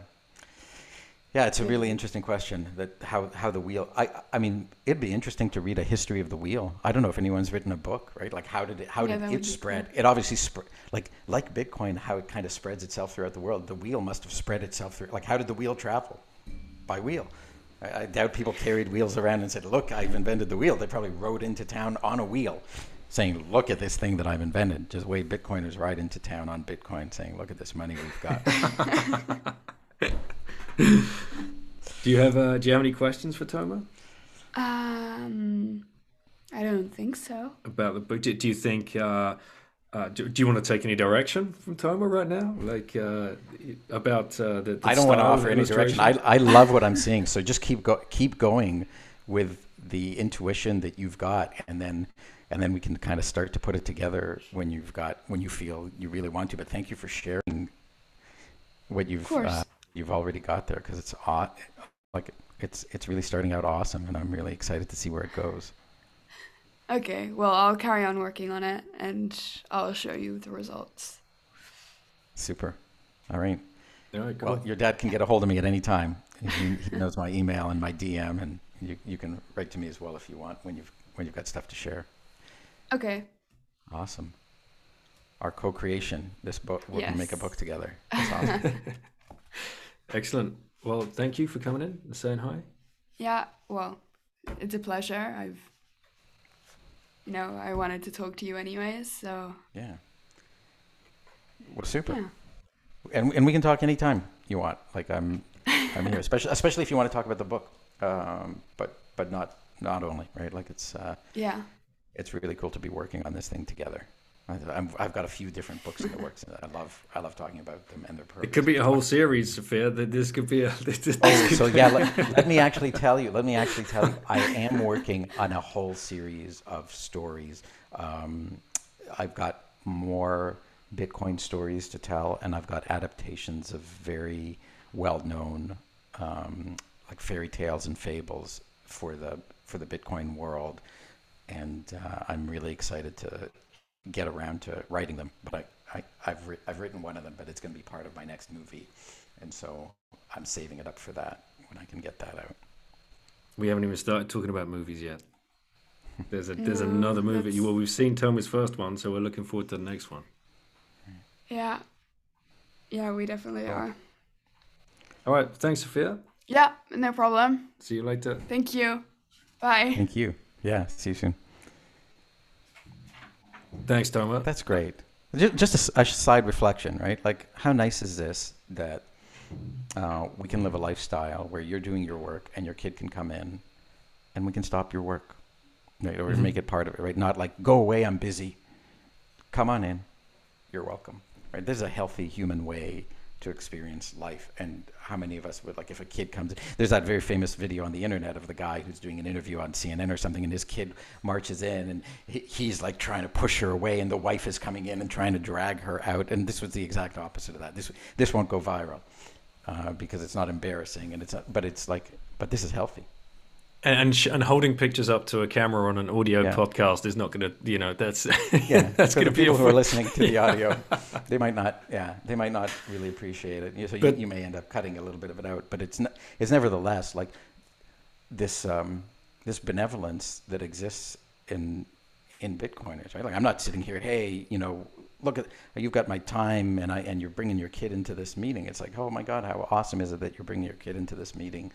It, it's just it's a, it's a proper way of existing, right? Like respecting the family choices and the families and and and valuing that about somebody else rather than saying you're on the clock now you're a slave to something uh, to something else so it goes back to this your your magnificent self your magnificent life and accepting that about others is another one of these things that i think is flourishing it's not exclusive to the bitcoin community but it's flourishing and thriving under and within the Bitcoin community.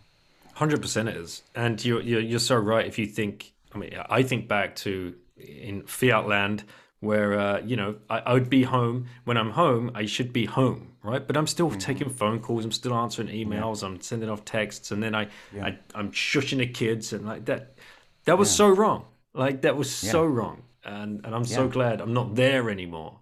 Right, and you wish you could take it back, but you can't. But it's a lesson learned, and it's and it, it serves as contrast to what what your magnificent self is versus like think think about it, right? Like this was you being your magnificent self. Your daughter came in, and you made time for her as her father, to involve her in your life, rather than you told her you're doing something that she's not a part of and that she's not meant to disturb you and interrupt you, which is what that famous video sadly yeah. actually does show. Um, anyhow, that's yeah. Uh, it's just more, more, more good lessons for us. The truth you wanted to ask me. That's right. I've got truth. it. I've got it underlined here because it, it is a big part of your writing. Uh, you know, finding that integrity and, and living your true self, uh, mm-hmm. being your unique self, um, and it's something that you know John talks about it a lot with his work. It's like you know this quest for truth. What is it? In us that mm-hmm. wants us to keep asking and asking and asking and mm-hmm. find out the truth. And this is why we get so annoyed when we see the clear bullshit of the narrative of like mainstream mm-hmm. media. Whenever it comes across Twitter, you can just see it a mile off now. Maybe never used to in uh, in your fiat mindset. But mm-hmm. what do you think? If you if you look back to your childhood, do you, do you do you have a memory like your earliest memory of an injustice? Hmm. Yeah. Absolutely, I do. um, uh, this is uh, this is a story I was planning on telling someday in a piece of writing uh, that I started called "The Story of an Old Bitcoiner." But um, in grade six, there's a personal injustice that happened to me. In grade six, I had a very good best friend, and on one day he said he, he, declared to the rest of the class, Tomer is my very best friend, and we have a very special friendship uh, that nobody else has. And I guess he was caught up with some emotion, and we were we had to go to French class next, and for some reason he and I were the only two left behind in French class, and I was standing beside him, and he kissed me on the arm, just out of nowhere, and he was surprised, and he was embarrassed by this. Um, and he ran out of the classroom saying to everybody, "You wouldn't believe it. Tomer kissed me." Uh, so he like he, he turned out of his shame and he ostracized me and um, like this was only grade six 12 years old. The people weren't worried about homosexuality or anything. It was just like this embarrassing this embarrassing thing. And he destroyed our friendship like he shattered our friendship and i was bullied for the rest of the year. I remember not wanting to go into class and pretending to be sick because it was just a really unpleasant environment.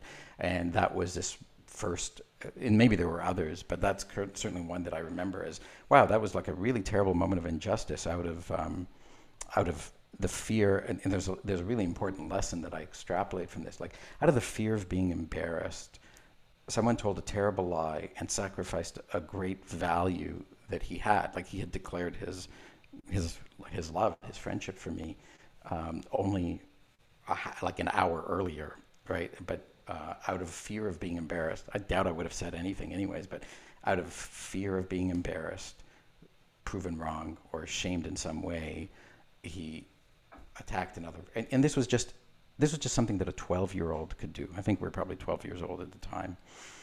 Um, and it, to me, this is this is the same sort of thing that plays out when experts are unprepared to admit that they're wrong or when they when they make a mistake and then they blame it on somebody else and then double down on everything else it's the same phenomenon and in like this was this is one 12 year old bullying another 12 year old, which happens all over the world. But when it happens at this grand scale, it, it actually becomes these life and death issues, right? When some politician refuses to admit that they made a mistake and they double down on some policy that's actually leading to people being impoverished or people dying. It just it goes on and on. And it is this human failure to reconnect back to the truth, right? It's like the truth the truth is scary. So I'm going to make up another truth. I'm going to make up another story that isn't the truth. And I'm going to amplify that untrue story in an attempt to bury the truth. And that, and there you have what we consider to be injustice and its relationship to the truth, right? Injustice is the attempt to enforce some state that does not correspond to reality, that does not correspond to the truth. And the greater the uh, dissonance between something and the truth, the greater an injustice it is. Mm-hmm. Um, that's that's kind of where I'd start with this discussion on the truth in mm. terms of your question about injustice. And you know, we we've lived our whole lives under um, a monetary system that was basically, you know, had the truth rug pulled from it in in 1971, and we wonder as a as a society like um, why all of this craziness is happening and why you know why we when we find bitcoin which is built on truth like i.e the genesis mm-hmm. block mm-hmm. and and hasn't been broken it's no wonder we're drawn to it when we understand that part. Yeah. Yeah. There, there is this amazing uh, clinging to and you were talking about john Vallis's work before. It's like when I when I was on his show, I said like what Bitcoin allows us to do is in a world where everything is blowing around us and there's no steady ground to stand on because everything's a lie. It allows us to grab onto something that is the truth and hold on to it. And it, within its own context, everything about Bitcoin is completely true because every single person verifies every single statement in it. Every single transaction is verified, every single block is verified, the proof of work and energy that went into it is verified and validated. And so we can hold on to something that gives us an objective perspective, a steady state to look at the rest of the world through and to, and to hold on tight to in this, in this world of changing narratives and growing amplification of untruth. Right? And it's like, well, I still got this, and this is still true. And it allows us to then see other truths and bring those into our worldview and refine them and then bring in other truths. And so we're like, we're building this snowball, this snowballing effect of truth. Um, it, and I, I do think that's really useful. Like uh, when I compare other people who are skeptical of some of these narratives with Bitcoiners, what I see in a lot of these other people who are skeptical is they don't have something like this to grab onto. They, they end up in one, like they end up being an anti vaxxer or a flat earther or something else. They, they end up not being able to integrate their worldview. Like the, they're solely isolated into one narrow piece. And Bitcoiners certainly seem might seem that way to some other people. All you talk about is Bitcoin. All you talk about is money. But no, we talk about education. We talk about healthcare. We talk about uh, science. We talk about math. We talk about engineering. We talk about civilization. We talk about love. Right? Like so, we talk about truth. Bitcoin allows us to explore all of these different aspects. We talk about philosophy, it allows us to explore all these other aspects without having to come up with a crazy different theory for each one. There are all these common theories of what is true and what is real and and how human beings can know it. So I, I think Bitcoin is in a sense of it it's a, it's a philosophy if you study it more than just the basics of it's a decentralized ledger. And it is so much more than just a decentralized ledger. It's a truth chain. Yeah, yeah, it is. It is. It's a it's a truth machine. It's a truth validating machine, and it can only validate certain truths. Like you can, you can't walk up to Bitcoin. You you can walk up to Bitcoin and ask, does this address have this many Bitcoin in it unspent, and it will answer you. But you can't walk up to Bitcoin and say, is there a God?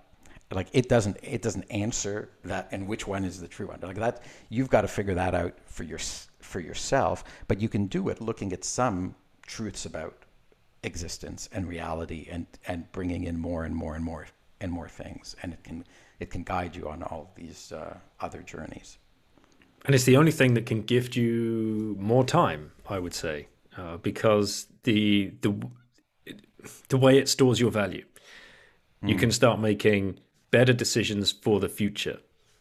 Mm-hmm. Yeah, I, I, it gives you control over your time, right? Like I, I think. Um, Could it give you more time? Will you change? I mean, so many people have changed their lifestyle. I mean, how many more pe- how many people here are going to live an extra ten years because they've quit their fiat job and they've stopped smoking, they've given yeah. up drinking, they've started exercising? Yeah. It's crazy yeah. if you think about it. Bitcoin literally could have just gifted you another decade.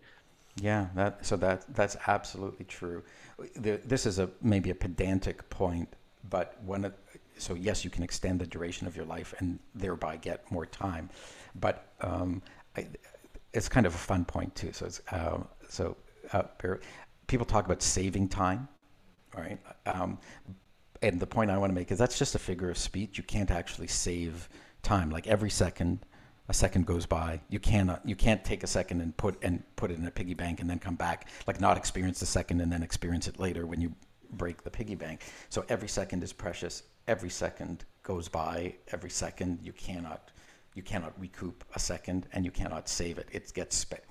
We are all spending time at the rate of one second per second, and and so you've got to make the most of your time, which is which is the point about the magnificent self. And and you shouldn't be in a panic about it. It's not like you should stare at a clock and go, "Oh my God, there goes another second, and I didn't do anything." It's like don't worry about looking at the clock. Live in. I think my point is live in the moment, experience it the best you have. And I, I do think one thing, one caution that I give to Bitcoiners is in having a low time preference, in saving money for the future, for another time, make sure that you're not sacrificing this time and not living it to the fullest. Like you know, it's it, if you don't know what you want to do in the future and you think Bitcoin's going to make you rich, it might, but it's not going to tell you what you should do.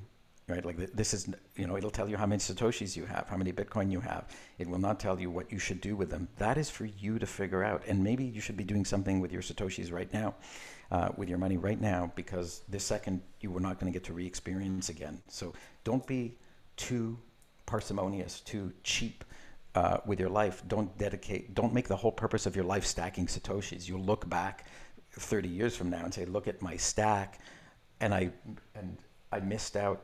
I regret not having found someone to love and and had kids and raised them or, or done something that was truly important to me. I just I I obsessed in stacking satoshis. I don't think too many Bitcoiners are doing this, but I cert, it's certainly sometimes when I find myself in spaces, there are there are some people who are so in a state of obsession with accumulating, and they ask me, or they ask me to ask other people, like, how do I get more satoshis? It's like, well, what do you actually? More satoshis cannot be your purpose in life. Something else has to be your purpose in life. So, what is your purpose in life, and how many satoshis do you actually need to realize that? And what else? Because satoshis alone won't deliver that purpose in your life. There's no way. Like, like don't over, don't over, uh, don't give credit to Bitcoin for what it doesn't claim to do and doesn't do. It doesn't tell you what your purpose in life is. It doesn't give you, it doesn't give you happiness. These are the things that money cannot buy. Even the purest form of money that's ever existed in the history of our civilization and likely will ever exist. You still have to look inside yourself to figure out what you want in your lifetime when I when I see those guys, um, you know, talking about that, tr- trying to get as many sats as possible, uh, selling chairs and whatever else, I see that as the the conviction part of their rabbit hole journey. You know, it's mm-hmm. like ah, you're just passing through the conviction vortex of, um, okay. and I, I wonder how it's going to last different lengths of time for some people. Um, certainly for me, I felt it, and I, I felt that panic, like holy shit, I'm short Bitcoin. Like this, this right now get serious and uh, mm-hmm. you know and I, I, definitely feel as though i'm coming out the other side of that and i'm much happier mm-hmm. to you know uh, spend some sats on a like a book or something or send them to guy for reading mm-hmm. something right. um, but th- I, there's that transitional period i think um, but again it's so damn that's the hardest part of the time yeah it's the hardest part of the time we're living through because we are simultaneously going through the invention of this thing and the distribution phase of this. Like in the lifetime of Bitcoin, this period, this 124 year period of the distribution of the coins, will be viewed as like it's kind of like the Big Bang. It happened in a right because uh, 10,000 years from now, people are using Bitcoin and they've been using it for 10,000 years without any new bitcoins being issued. There was just like there was a very brief period of 100 years at the beginning where some bitcoins got issued, but we're the ones living through that big bang event and so it's it's not it's not a condition that's going to be true a couple of generations from now. It might not even really be true in 10 years, right? Like it, Bitcoin may be all the world's currency, and the only way to get any of the new Bitcoin will be to mine them, and and you won't be buying, you won't be stacking Sats by buying it with dollars that no longer exist at some point. So th- this is a rare moment, and I can understand why some people are prepared to make certain sacrifices to uh, to participate in the opportunity that this moment creates. And I'm not I'm not critical of that. I'm, what I'm just saying to all those people is make sure that when that period ends or make sure to draw a line for yourself of when that's satisfying enough because that's not the whole purpose of your life. And I have had some discussions back and forth with some people who say, I don't know what the purpose of my life is, but I have a family and I just want to make sure to leave them some wealth. And like there's actually some purpose in there, but it's not it's not a, it's not enough, right? Like you're not a sacrificial being for the sake of your family. Your family wants you to be something more than just a, a, they, they want to be more than just your heirs right? They they want to view you as a human being, not just as a money spout, as a as a Bitcoin faucet. You're more than that. Do you, you've become aware of your purpose now, um, but we could. I mean, it, there's a, there's every chance that changes. I suppose, right? That that's sure. another thing about having an open mind and like yeah. you you used the word earlier. Some people might call you a hypocrite if you change your mind on certain things. This is there's a big stigma over people, you know, quitting their jobs or dropping out of college. You know, this is fiat mindset. These are these are mm-hmm. huge decisions that people make, and they think them through, and they should be allowed yeah. to be given the space to have these have this time and yeah. you know make these decisions. So, like, um, right now, purpose for you. What what what is that? Right. Um, my purpose. Like right now, I I think it. I think what I'm striving for next is I want to be Bitcoin storyteller. Like I have all these stories, as I was telling your daughter, and and I think that they need to be told because, in part, they'll form the the mythology, not the not in the sense of the false tales, but the traditional tales of Bitcoin because of this time in which we're living, and and so like this book that I'm working on with your daughter apparently. Yeah, um, yes. I, She's hired herself. yeah, I, I, which is great, right? Like this is how Bitcoin works. Bitcoin doesn't right. say apply for a job with Bitcoin. It says just start working with Bitcoin. Yeah, and, just draw and, something and, and, see if the guy likes it. Uh, yeah, and this is the whole open source nature. Like I, I'm not claiming ownership of the content of that book. I want it to be open source. I want people to modify it with good intention, and I want people to draw it, and I want and what will happen to it will happen to it in the spirit of open source rather than in the spirit of intellectual property, which is like it's mine and any period or comma that, that you know that I didn't say so doesn't go in it. That's that's not an organic way to put something out into the world, and I'd I'd rather experiment with putting things into the world in an organic fashion than in a in this highly constrained fashion. Um, but that's that's kind of like this next piece, and and for me, there's a continuous evolution. If, if we meet again in a month and you ask me, I may have moved on to something else. Because if you asked me a month ago, I hadn't even had this idea of trying to be a storyteller in Bitcoin. But the consequence of having released the movie that I did and having written this book that we're talking about, and and then having inspiration to see a bunch of other stories as I started to do this other stuff. That that's even like that's a very sensible next step it's a risk. I don't know that there's any demand for it. I don't know that anybody will like any of these things, but I think they will. And I think I will enjoy doing this. So that's where I'm going on my own personal journey. And this may be a short-lived chapter of my life. It may end up being the rest of the rest of my entire life. I may die telling stories. Uh, I mean, stories. it's a perfect example of whatever happened to seizing the moment, right? You, are you, mm-hmm. seizing the moment. This is something mm-hmm. that is it, it's piqued your interest, and you're like, well, right damn it, I'm going to put all my effort into that and make it as yeah. good as I possibly can. Right, right. That's what we're here to do. Yeah, yeah, absolutely. Well, Tom, final question. Um, okay. You've, you've, I mean, you, you, your generational wealth film alone. I know it's had over 100k views now, so there's a lot of orange pills being dispensed. Your writing is reaching many, many people, whether that's uh, through the medium of uh, people downloading it on Swan or listening to Guy's work. You're doing amazing work. If you had one orange pill left to give to somebody, who would you give it to and why? This is always the case. this is such a difficult question. Um, I've and I, I'm gonna I'm not gonna give you an answer because I feel like I my work is an orange pill bottle that anyone can come and take the orange pill from. And I, I the reason I, I don't want to answer it is I think the orange pill must be taken voluntarily. Right? Mm-hmm. There's no, I, you cannot force it down anybody's throat. It is a personal journey to say, I believe in the truth. I believe in in scarcity. I believe in what Bitcoin stands for, and and to and to and to slip it into somebody's drink is not is not right. So I'm not forcing an orange pill on anyone, and I'm offering my interpretation of the orange pill to everyone in the world, and that that's really what I view.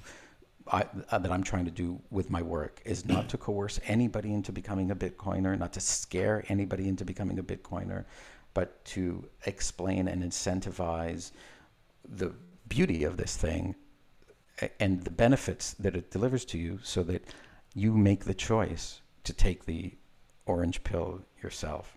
So sorry for evading the question, but it's the same. It's the same. It's the same reason I won't answer the question. What do you think is the dollar value of Bitcoin at some point in time in the future?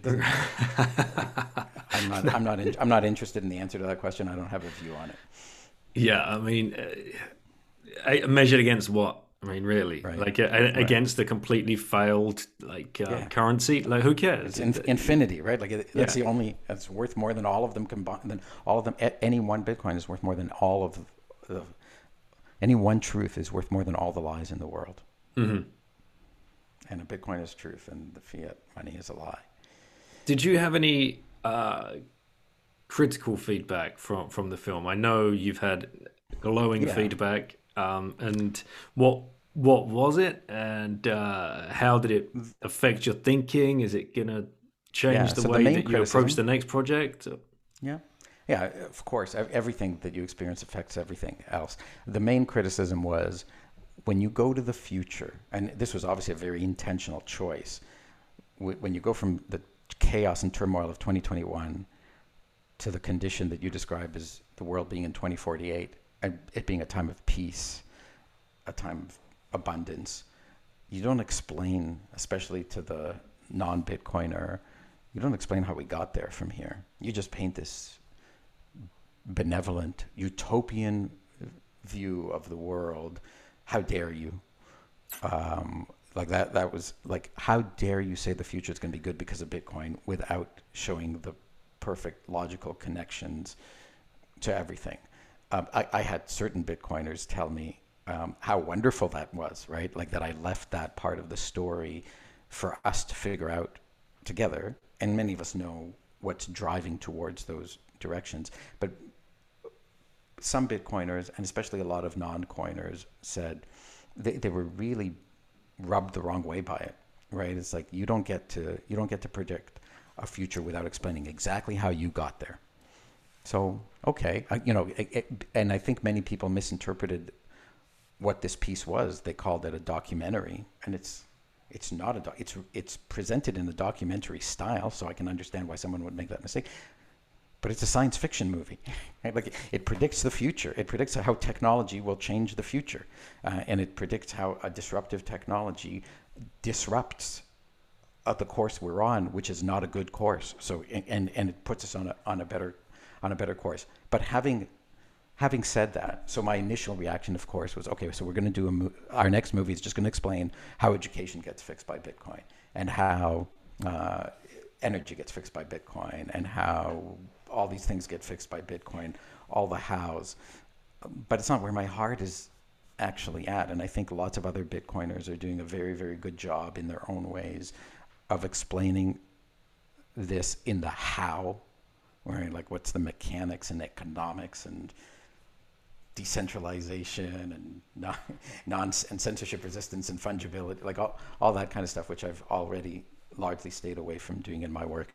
For me, it's about this spiritual awakening that Bitcoin is, and this, so that's that's what is going to be my next film. But my next film will be suitable, uh, I think, for Bitcoiners and non-Bitcoiners alike, and they will have they will have different connections to different parts of it. Like this story of Satoshi will be in it and for people who are already Bitcoiners, they will be warmed by this nice retelling of the story. But for people who are not, they will hear the story for the first time, and it will impact them in the way that that story has impacted Bitcoiners in many ways, which is to shatter a lot of the beliefs of what you think can't be done in this world by demonstrating that they can in fact be done, and and it, will flow through. And I have I, I, I finish it with um, with another story of Satoshi that's never been told before for, for everybody. So there will be there will be something new in it for everybody, whether they're Bitcoiners or not, and an exploration of ideas that um, hasn't been there before. I, I, think this is a much as original as many people felt uh, Bitcoin as generational wealth was. There wasn't really very many original ideas in Bitcoin in it, what I did was for the first time I sh- I concretized and showed, and the whole team did, right? We concretized and showed Bitcoiners not just what we're fighting against, but what we're working for. And that's what made so many people weep. Like they got to see through their eyes and hear through their ears and see through music that world that we're working for, not just imagine it themselves, but to have this collective kind of shared experience of look, here's these people with their kids and their grandkids in a clean earth, not in a panic, short time horizon thing, building for the future and ed- enjoying their education and enjoying their food and living in peace with the land. Like it was just to see it was really beautiful. And, uh, and that, that was the great response that people had. Uh, but I, I wasn't the first person to say any of those things. I think some of the observations I really want to offer in the next piece may have certainly not, to my knowledge, been articulated in the way that I'm trying to articulate them. So this is um, it's a more it's it's a lot more ambitious, but it's like it's, you know it's like I've only got the one life, so I, I got to try to yep. make the most uh, make the most of it, and each with each new step on this path to try to take the next bigger step that I can and uh, and even just here sitting here and telling you this is what I intend to do is more likely to make it happen because now I'm out there uh, having committed that I'm going to make it happen. Okay. I have I've I have to finish the script, the screenplay still. I have to raise money to get it produced. I have to find the talent to make this. Like this is this is a more difficult project than than the last one by you know like one order of magnitude. But it's I think it's going to be worth it. I'm sure there's plenty of plebs out there that would love to be part of the project and uh, just just yeah. out of passion. So if there um if there is anyone out there that would love to get in touch with you and see if they can you know lend a hand uh, in any way, yeah. shape, or form, what's the best way to to reach you? My my DMs are open on Twitter, um, and that's probably the very best and most manageable way to reach me. You know, email is less reliable; things don't get through, and I I miss I miss ninety percent of the emails that are sent to me. Whereas eventually, I work my way through all the through all the DMs. So at, at Tomer Strolight on Twitter, and I think I think you can send me a DM even if you don't follow me. But what's a big deal? Follow me and uh, send me a DM if you have uh, some curiosity. I, I, would just say um, don't ask for previews of, of the content. I already have a lot of people, and and and if you you know I I tease some of it here and there when I show up on spaces or, or podcasts. So that's all. That's all you're going to get. You're not going to get like a personal uh, exposure to the script. But if you're uh, if you're if you've got um, particular talents to contribute to making a film, or if, if you just like if you want to throw some uh, some sats at it, um, I'm not really raising any money for it through the pleb channel at this stage yet. Uh, but at some point, that time that time may come it'd be, it'd be interesting, I think, to have it funded um, by the Bitcoin community. But I don't know what I don't know what it's going to cost yet, and I'm not ready to really ask anybody for any money just yet. All right, so watch this space, plebs. That's that's the message. Tomer, is there anything else you wanted to touch on uh, before we uh, before we shut it down? No, this was great. This was a, a good long discussion, and uh, just thanks to you and and your kids, and thanks to the listeners and viewers. Um, it's it's great to be a part of a community, and it's great to interact with the community as much as uh, I get a tremendous amount of satisfaction from that. I'm I'm not I'm enjoying the interaction with the community more than I'm enjoying stacking sats, for example, right? So it's uh, and I'm I'm doing both, but yeah, they're both, they're both right. It's not it's not I'm not only stacking sats. Yeah, excellent. Well, thanks for uh, thanks for coming back on. Uh, really enjoyed yeah. the last show where you read to the kids. That was unique. Lots of great feedback on that one. Uh, and you know, for, for your films and your writing, brilliant stuff. Really appreciate you giving up the time. Mm-hmm. So I'll, I look forward to the next time. Great, great. Yeah, thank you very much. And I will. Uh, I'll see you next time, whenever that happens to be. All right, man. Take care. Yeah. Cheers. Bye bye. Hey guys, thank you so much for tuning in, and thank you again, Tomer, for your time and everything that you are doing so far in the Bitcoin space, exploding into the space with such great work with your writing, your kids' book, and the film, and so much more to come. It's just amazing to see that you are utilizing your skills for something that you truly believe in and are fully 100% flinging yourself into. It's um, it's very inspirational. Thanks again for your time. And for those of you that did not catch my first episode with Tomer, in that episode he reads the story that we are referencing throughout uh, to a bunch of kids, and they ask him stories, and it's all recorded live on the podcast. Uh, so just go. I'll keep. I'll put that in the show notes as well, so you can just uh, go find that very easily. Well, before we wrap this one up, make sure you go and follow Tomer check out his film and reach out to him if you've got any ideas or any way that you might be able to help him. And uh, please support the show sponsors because it's important that you are stacking sats.